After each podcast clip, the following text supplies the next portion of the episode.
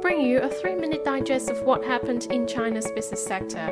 This is China Business Now by 21st Century Business Herald. Hello everyone, I'm Stephanie Lee. Coming up onto this program, China's top economic planner introduces 17 measures to ramp up private investment. And the central bank seeks to introduce a data rating system. Here's what you need to know about China in the past 24 hours.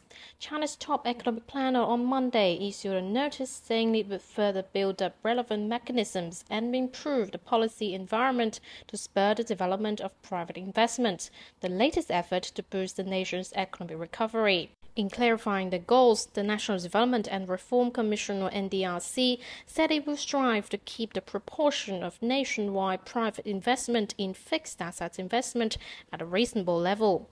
The notice detailing 17 measures aims to drive further improvement in the private investment environment, enhance the investment willingness of private enterprises, and boost their vitality. The provincial development and reform commissions at local levels should clarify the proportion of private investment in the region and focus on objectives including the growth rate of infrastructure investment from private capital, formulate specific measures, consolidate the responsibilities of all parties, and promote the implementation of those tasks, according to the official WeChat account of NDRC. Private capital is encouraged to participate in major projects including transportation, water conservancy, clean energy, new infrastructure, advanced manufacturing, modern facility agriculture, and other fields, the notice read. Private investment projects are also encouraged to issue infrastructure real estate investment trust or REIT in a bid to further expand investment and financing channels for private firms. The notice came amid the nation's all-round efforts to spur the private economy, a major pillar of the world's second-largest economy. China on Wednesday issued guidelines on boosting the growth of the private economy, highlighting that it will ensure that enterprises under different ownership structures will operate in an arena of fair competition and be protected equally by the law. The guidelines, which is committed to improving the business environment, enhancing policy support, and strengthening the legal guarantee for development of private economy, follow a recent array of meetings held by the Chinese leadership and multiple government departments, including the NDRC, with private company representatives to discuss and learn about their business situations and operating difficulties. Moving on to some regional highlights. China's six largest economic powerhouse provinces had all released their first half GDP data as of Sunday, showing solid expansion. Central China's Henan province, which is known for hosting manufacturing bases for giants such as Foxconn, reported 3.8% year-on-year growth to more than 3.13 trillion yuan on Saturday, which ranked number 5 in China. South China's Guangdong province remained the nation's largest provincial economy, with GDP growing at 5% and reaching 6.29 trillion yuan. East China's Jiangsu province expanded 6.6% to 6.04 trillion yuan, and East China's Zhejiang province grew by 6.8%, while Shandong's economy grew by 6.2%. The economic powerhouse in southwest China, Sichuan province, expanded 5.5%. On average, the six provinces' first half growth was 5.65%, with their combined GDP accounted for more than 44% of China's total. Shanxi Province, China's largest coal producing region, saw its raw coal output in the first half of the year near 680 million tons, accounting for about 29.5% of China's total, according to the Provincial Statistics Bureau on Saturday. As the peak electricity consumption season nears, Shanxi has increased its coal production, with about 2 million tons of coal transported to locations across the country every day.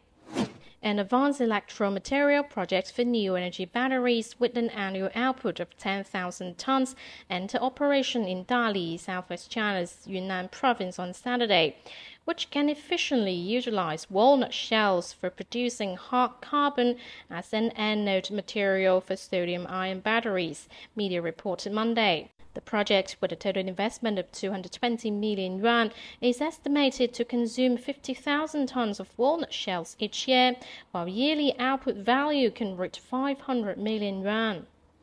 Greater Bay Area Greater Future. The 13th China International Animation Copyright Fair, or Active 2023, wrapped up Sunday in Dongguan, Guangdong Province, the only Chinese city with a title of capital of China's designer toys. Dongguan's toy manufacturing industry started in the early stages of the reform and open up policy that began in 1978. Total toy production accounted for 30% of the global output at its peak, making it one of the eight pillar industries in early Dongguan.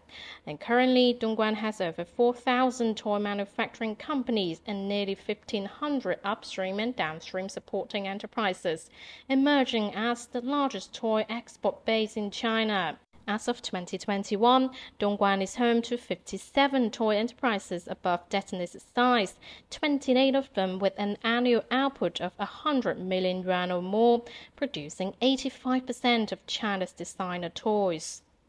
Next on industry and company news, Chinese commercial space firm Galaxy Space launched the country's first flat panel communication satellite with a flexible solar array into orbit on Sunday. The satellite Lingxi-03 was launched using a Long March 2D carrier rocket at the Taiyuan Satellite Launch Center in North China's Shanxi province.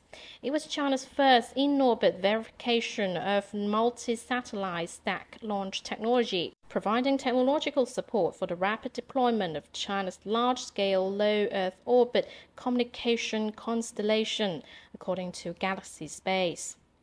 Shares of Alibaba Group Holding fell in Hong Kong after the Chinese e-commerce giant said it will not take part in the 43.1 billion yuan share repurchase program of financial technology giant Ant Group. Given that Ant continues to be an important strategic partner to Alibaba's various businesses, Alibaba has decided that it will not sell any shares to Ant under the proposed share repurchase so as to maintain its shareholding in Ant, Alibaba said in a filing yesterday.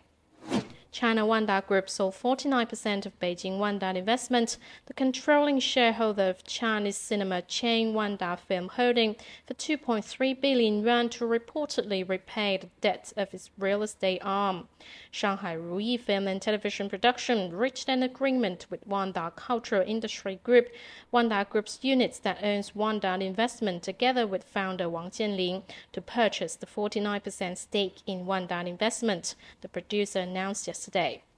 Chinese car maker SAIC Motors said on Sunday that there is a consensus with German carmaker Audi on jointly developing electric vehicles. SAIC Motor and Audi have been strategic partners, and both sides have reached a consensus to speed up the development of electric vehicles through cooperation, said Vice President and Chief Engineer of SAIC Motor.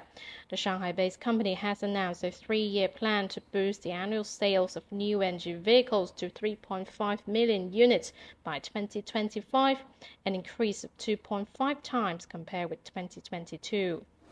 Switching gears to financial news. The People's Bank of China on Monday said it has plans to introduce a data rating system and manage data accordingly to ensure a targeted and differentiated data security management, according to a draft proposal released by the bank seeking public comment. The draft was a legal document to implement the country's data security law aimed at better governing data related to business scope of the central bank, the PBOC said in a statement on Monday. Such businesses include cross-border yuan business, interbank trading, payment and clearing business, digital yuan business, credit rating, and anti-laundering.